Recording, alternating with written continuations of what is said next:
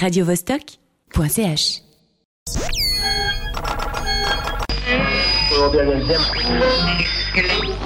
Le deuxième était le... Яркое свечение еще продолжается. В этом опыте оно длится необычайно долго.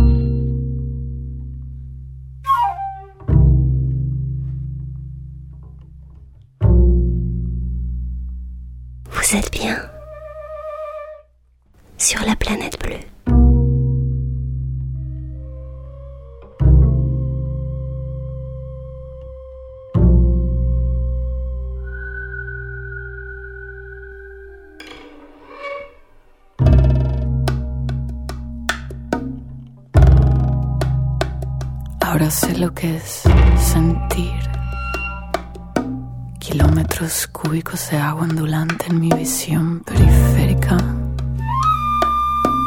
Cada centímetro existe en relación. Una cosa difícil de comprender.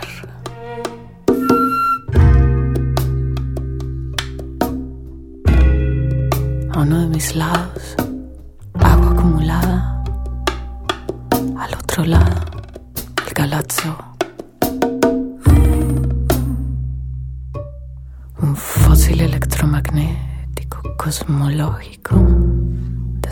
Sin efectos ya sobre esta gente.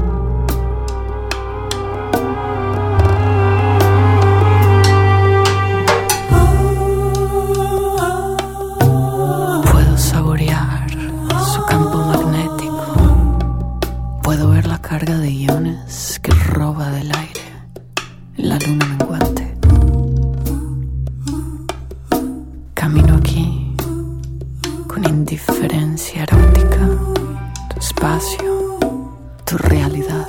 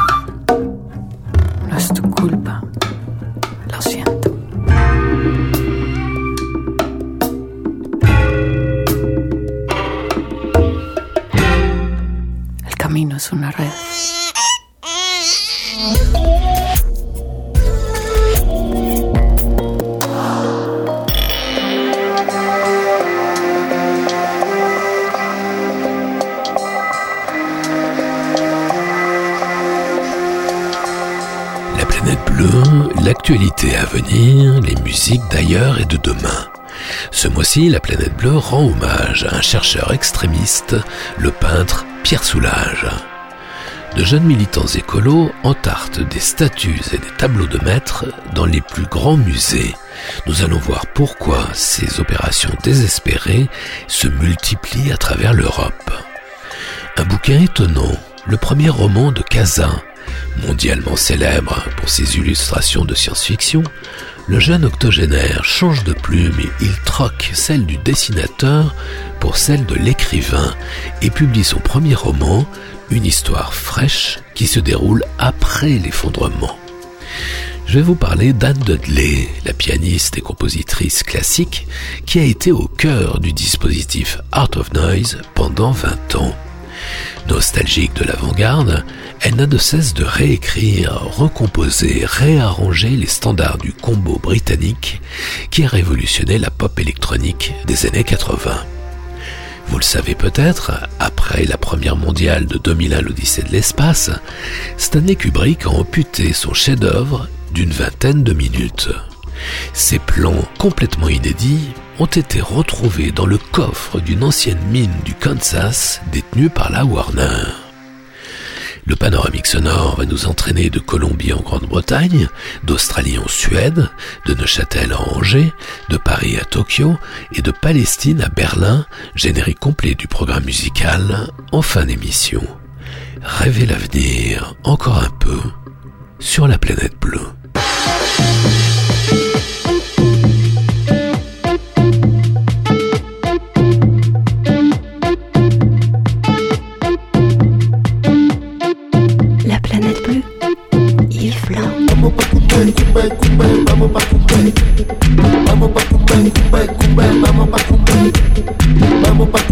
but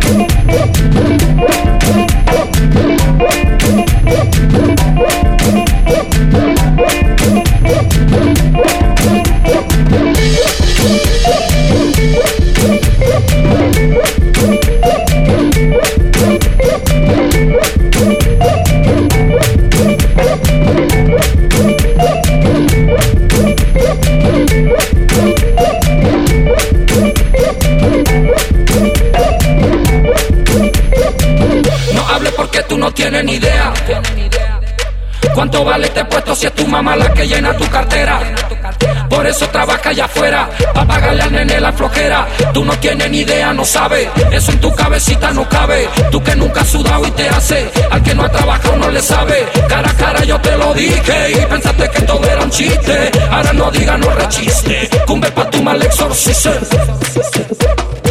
Cumbe pa' tu mal exorcismo. Cumbe pa' tu mal exorcismo. ¿Y a ti qué fue lo que no te gustó? ¿Y a ti qué fue lo que no te gustó? ¿Y a ti qué fue lo que no te gustó? ¿Y a ti qué fue lo que no te gustó?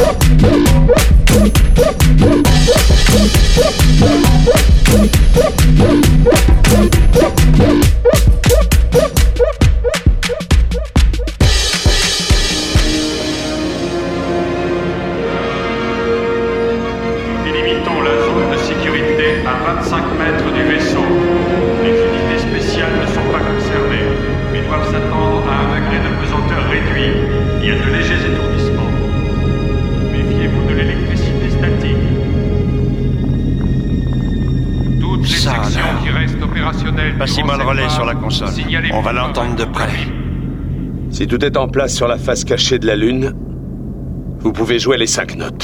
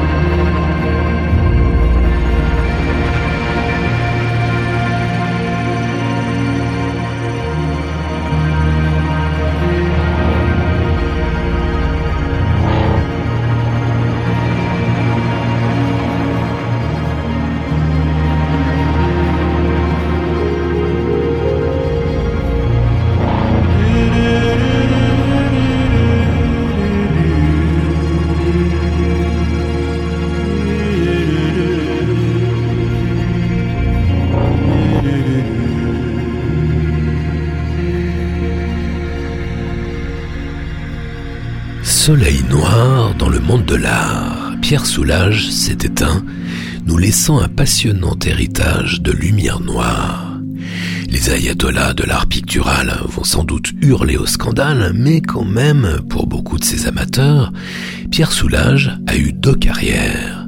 D'abord, il joue sur les contrastes, ses grands coups de pinceau sombre sur des fonds immaculés révélant des sigles ésotériques.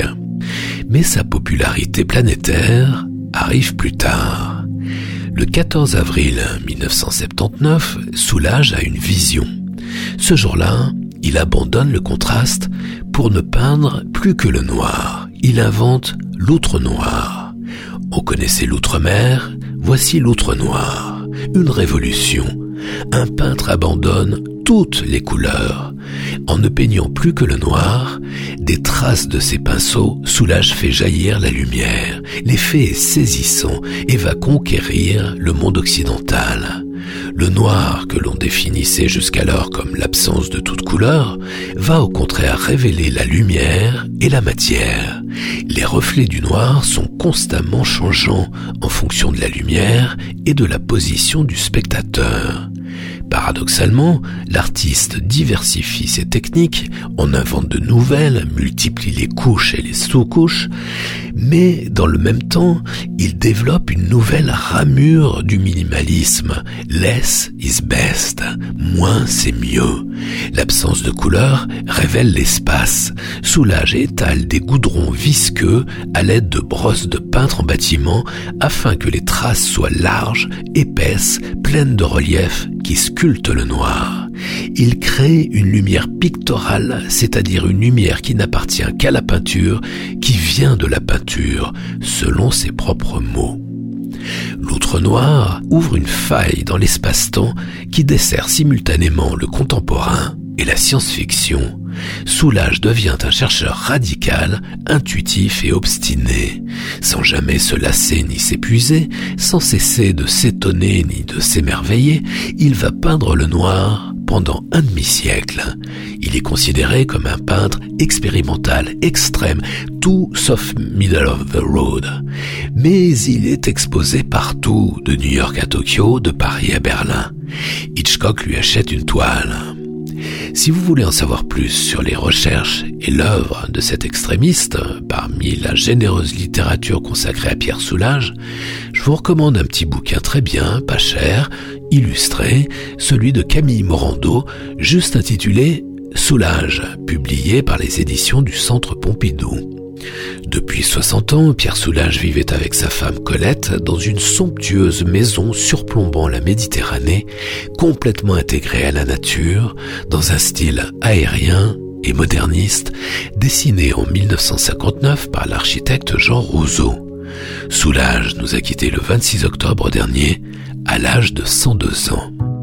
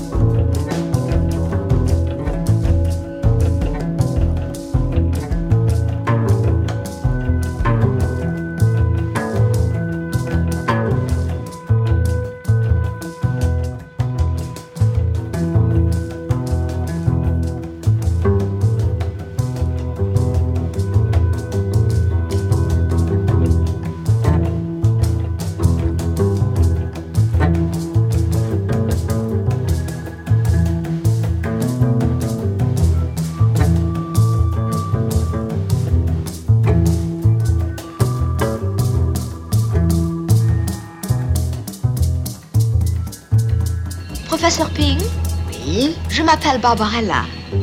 Dites-moi, quelle est donc votre origine? Vous ne viendriez pas de la planète Terre? Vous êtes du sexe féminin. C'est exact? C'est exact. Ah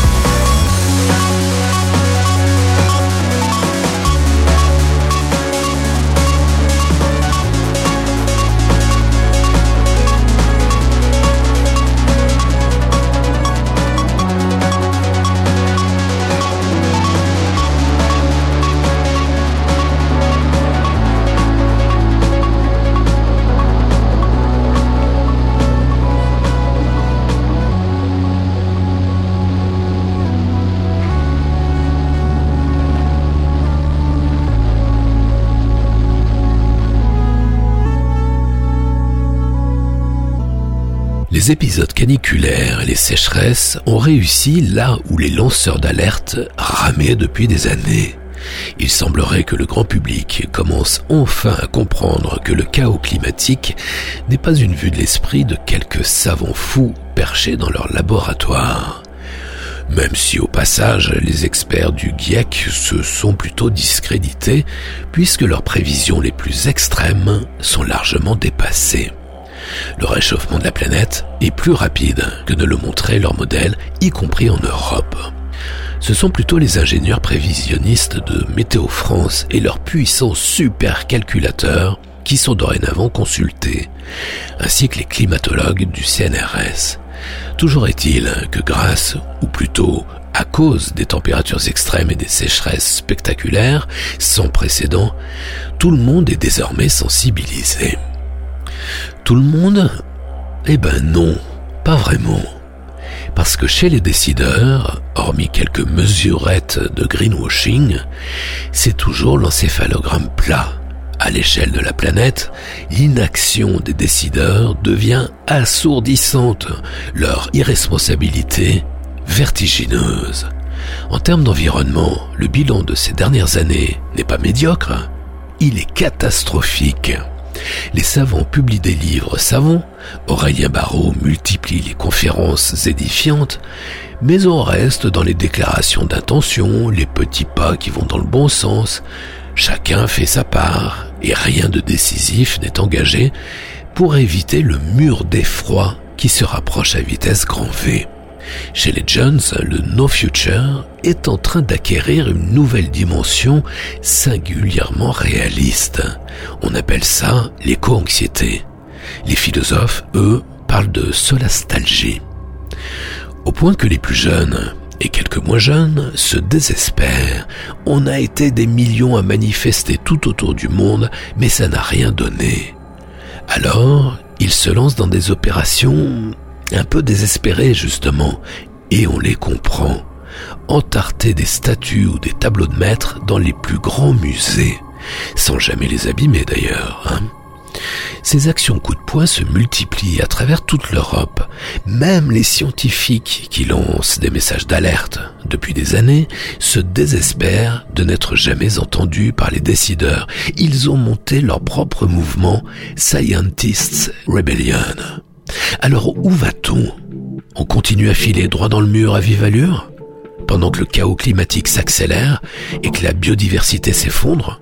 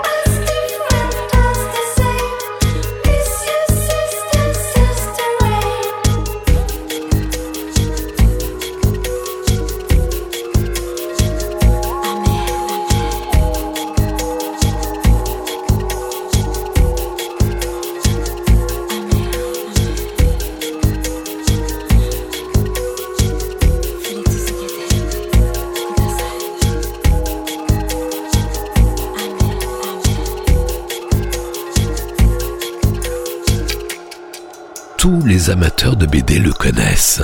Avec Bilal et Möbius, il fait partie des géants planétaires du secteur. Il a été salué au coin du globe. Et si vous êtes abonné à la planète bleue, vous le connaissez encore mieux, puisqu'il a illustré l'un de mes disques, participé à deux de mes livres et créé l'un des dessins pour fêter la millième édition de l'émission. Je parle évidemment de l'immense Casa, l'une des plus grandes signatures du monde de la BDSF, collaborateur historique de Pilote et Métal Hurlant, qui a aussi mené une carrière prolifique dans l'illustration, puisqu'il a réalisé des dizaines de couvertures de bouquins SF et fantastiques aux éditions Opta, De Noël et J'ai lu et j'en passe. Pour autant, ceux qui le connaissent bien savent que Kazan n'est pas seulement un dessinateur épatant, c'est aussi un penseur et un auteur. Il fait partie de ceux qui ont inventé l'écologie à une époque où le concept était à peine balbutiant. Figurez-vous d'ailleurs que son nouveau bouquin, Ginku Biloba, n'est pas une BD, mais un roman ou plus exactement un fix-up, un roman composé de plusieurs nouvelles, sous-titré Chronique d'une utopie modeste. Kaza y présente le monde d'après, après l'effondrement. Et c'est assez drôle de voir l'effondrement sous cet axe. Certes, il fait toujours très chaud, mais quand même, débarrassé de ses principaux fléaux, la surpopulation et le capitalisme, la planète va mieux et la vie s'écoule bien plus paisiblement dans les campagnes, puisque les villes ont disparu avec l'économie de marché. Après l'effondrement, la population mondiale est réduite à un milliard d'individus, exactement comme le modélise la dernière étude démographique que nous évoquions ici même sur la planète bleue le mois dernier. Alors, vous pourriez vous dire, mais qu'est-ce que c'est que cette histoire? Casa lui-même aurait-il été gagné par l'utopie Baba et les sirènes New Age? Pas du tout, heureusement. C'est juste que, après avoir étudié et relaté les avenirs les plus sombres, après avoir sondé les tréfonds du futur pendant un demi-siècle, au travers d'albums sublimes comme L'âge d'ombre, inscrit au panthéon de la BDSF, en changeant de plume, en passant de celle du dessinateur à celle de l'écrivain, Casa n'allait pas refaire la même chose. Alors, son recueil de nouvelles sont bons les foins fraîchement coupés, et un quotidien somme toute paisible, dans des villages à taille humaine, 100, 150 habitants, qui s'autorégulent. Casa offre un peu de douceur aux victimes de la solastalgie, vous savez, les échos anxieux, de plus en plus nombreux. Et c'est assez étonnant de parcourir ces paysages bucoliques post-effondrement, un rien moyenâgeux, non pas au travers du regard babacool d'un abruti New Age, mais avec la sensibilité d'un expert qui connaît son domaine. Le futur, Casa, ça fait 50 ans qu'il l'étudie, on peut dire qu'il maîtrise un peu son sujet. Voici donc le premier roman d'un jeune octogénaire, Ginku Biluba, Philippe Casa, aux éditions Arcuiris.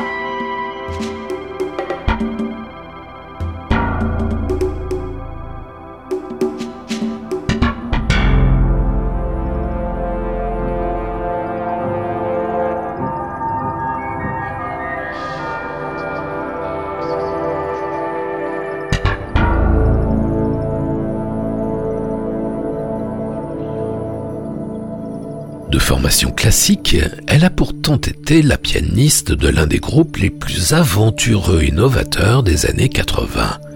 Anne Dudley a été au cœur de toute l'aventure Art of Noise, elle a même été le seul membre permanent du groupe de 1982 jusqu'à l'an 2000. Aux côtés de Trevor Horn, l'un des plus fameux producteurs des 80s, Paul Morley, cofondateur du label ZTT, JJ Jexalik, touche-à-tout brillant, programmateur de tubes élégants, dont certains pour ABC et Kate Bush, sans oublier l'ingénieur du son Gary Langan, qui faisait partie intégrante du groupe.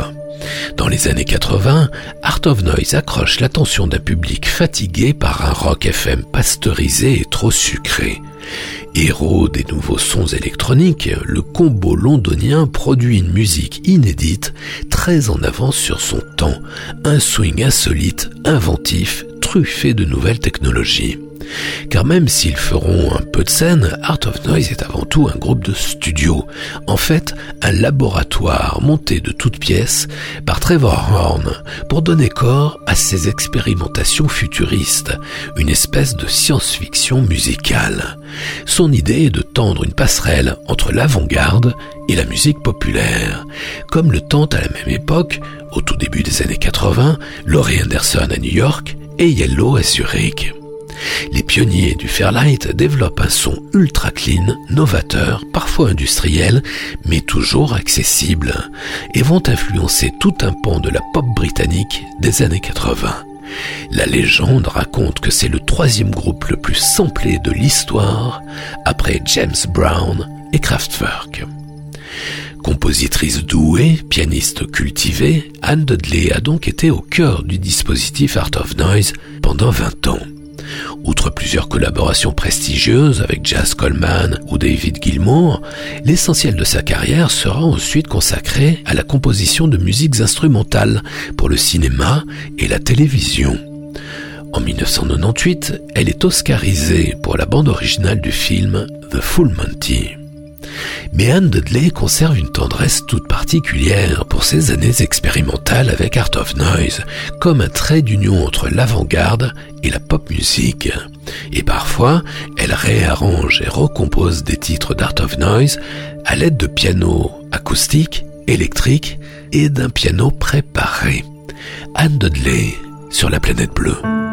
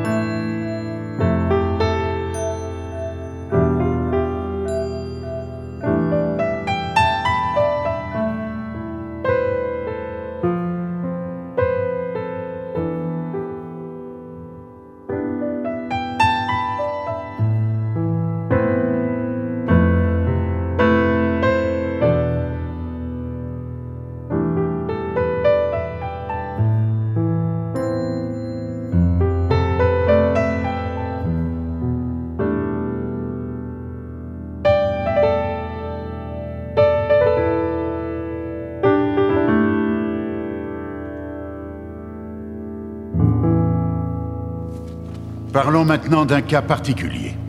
Le seul être vivant à utiliser sa matière grise mieux que nous, le dauphin. On estime que ce formidable animal utilise près de 20% de ce que son cerveau a comme potentiel. Ce pourcentage le dote, entre autres, d'un système d'écolocation considéré comme plus performant que n'importe quel sonar inventé par l'homme. Mais le dauphin n'a pas inventé le sonar, il l'a acquis naturellement. Et de là découle le point le plus crucial de la réflexion philosophique que nous avons aujourd'hui. Pouvons-nous en conclure que l'humain s'intéresse davantage au fait d'avoir qu'au fait d'être?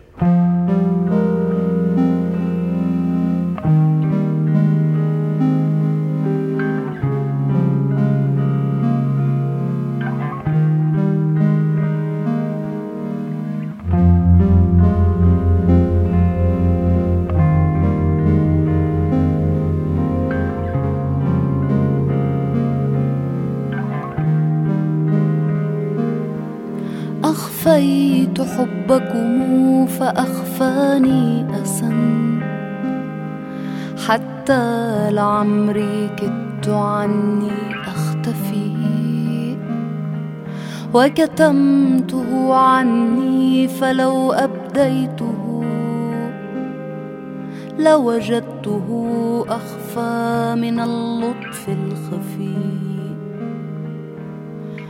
ولقد أقول لمن تحرش بالهوى عرضت نفسك للبلا فاستهدفي. ولقد أقول لمن تحرش بالهوى عرضت نفسك للبلا فاستهدفي.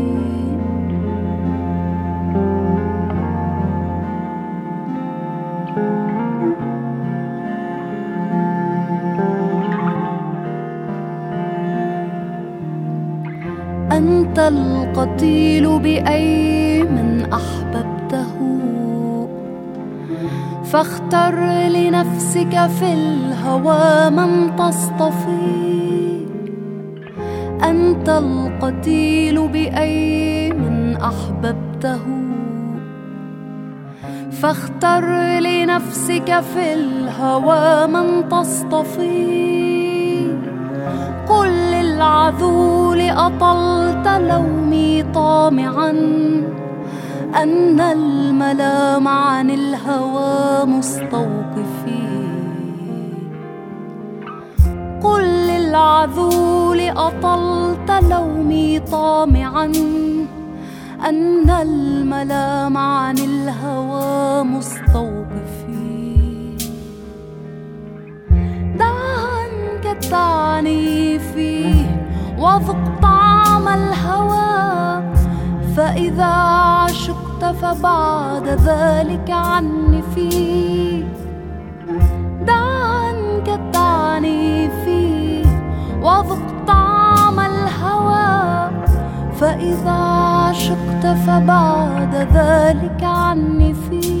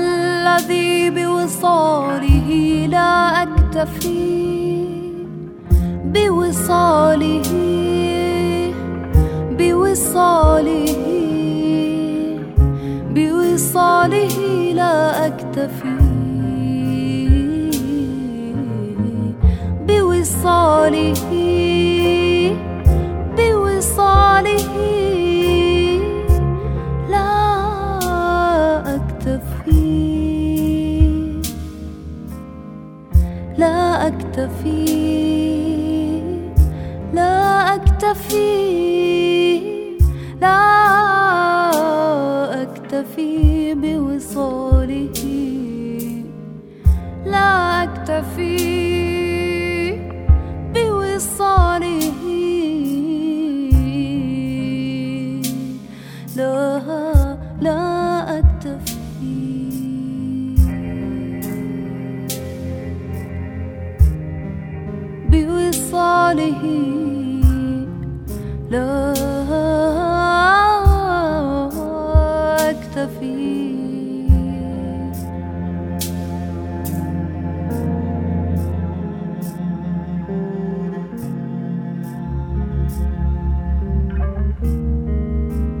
L'info circule depuis un moment.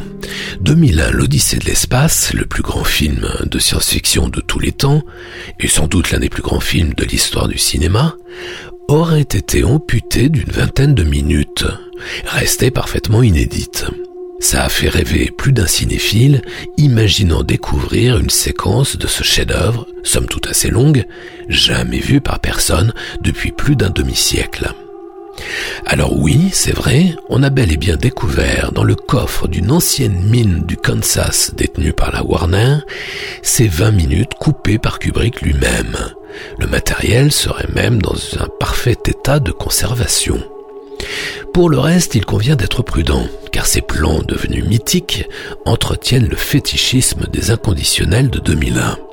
Déjà, il s'agirait de 19 minutes selon certains, 17 selon d'autres. Et puis surtout, suite à une première projection, comment dire, catastrophique, Kubrick n'a pas coupé une séquence de 15 ou 20 minutes. En bon perfectionniste qu'il était, il a coupé quelques secondes ici, quelques secondes là. Bref, la fameuse séquence inédite rêvée n'existe tout simplement pas. Elle n'a jamais existé. Qui plus est, la Warner s'est engagée à respecter la volonté de Stanley Kubrick et a publié un communiqué, je cite, Monsieur Kubrick a fait savoir très clairement que la version raccourcie serait le montage définitif. Le film existe comme il le voulait. Warner Home Video n'a pas prévu de revenir sur la vision de Monsieur Kubrick. Patatras, le fantasme de découvrir des plans inédits de 2001 semble bel et bien définitivement envolé. Mais comment en est-on arrivé là? La première mondiale du film à l'Uptown Theatre de Washington DC, le 2 avril 1968, se déroule mal, mais vraiment très mal. Plus de 200 personnes quittent bruyamment la salle avant la fin de la projection. Les premières critiques sont acerbes. Dès le lendemain, Kubrick retourne au banc de montage et réduit son film en opérant de nombreuses petites coupes ici et là, notamment un prologue en noir et blanc présentant une discussion entre scientifiques, religieuses et politiques à propos de la possibilité de l'existence d'une intelligence extraterrestre. Mais on n'a jamais retrouvé le son de cette séquence. Autant dire que le fantasme d'une édition Blu-ray avec la version longue de 2001, qui s'arracherait comme un apéro bien frais en pleine sécheresse, est plus improbable que l'interdiction définitive de la chasse.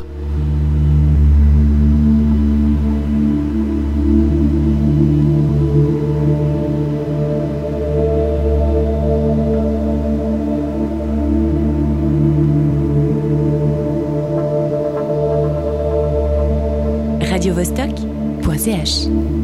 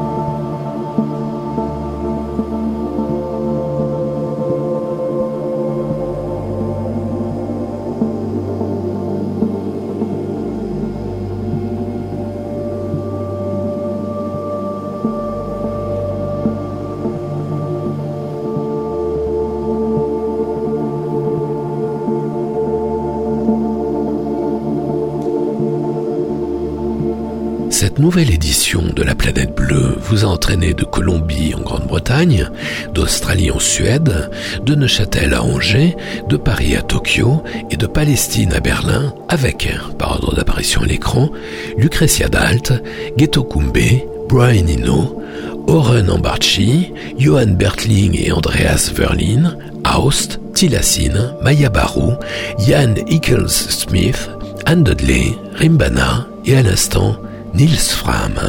Retrouvez les références de tous ces titres et podcastez l'émission sur laplanètebleu.com. La planète bleue, libre, indépendante et non alignée, partout, toujours, tout le temps, en FM et en DAB, en streaming et en podcast, sur laplanètebleu.com, sur Mixcloud, sur iTunes et sur Spotify. La planète bleue. Yves Blanc. Prochain départ pour la Terre. Plus tard, plus loin, peut-être.